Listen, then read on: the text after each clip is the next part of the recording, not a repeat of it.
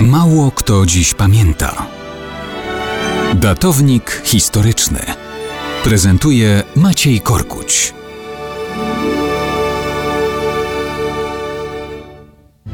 Mało kto dziś pamięta, że 20 lutego 1790 roku ziemski padł, opuścił austriacki oświecony tyran, władca i reformator zarazem, antyklerykał i zaborca południowych ziem Rzeczypospolitej w jednej osobie, Józef II. Mrukliwy, zgorzkniały, nieszczęśliwy w pierwszym związku z Izabelą Parmeńską, nie znosił i podle traktował swoją drugą żonę, Marię Józefę z Wittelsbachów. Pochował swoje dwie córki z pierwszego małżeństwa. Umierał bezdzietnie. Od dzieciństwa borykał się z chorobami, m.in. z gruźlicą. Mimo to dociągnął niemal do pięćdziesiątki.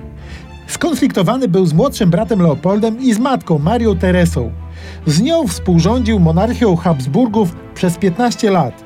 Cesarzowa matka była kompletnym przeciwieństwem swego monarszego syna. Ona przywiązana do wiary i moralności, a przy tym nawykła do cesarskiego splendoru. On z kolei wiódł życie skromne. Walczył z kościołem, pozując na nowoczesnego władcę zgodnie z duchem oświeceniowej epoki. To oczywiście nie przeszkadzało mu być tyranem, władcą absolutnym. Ciął wydatki na dwór, zmniejszył jego rozmiary w sensie osobowym. Uprościł ceremoniał dworski. Zabronił, aby poddani całowali go po rękach.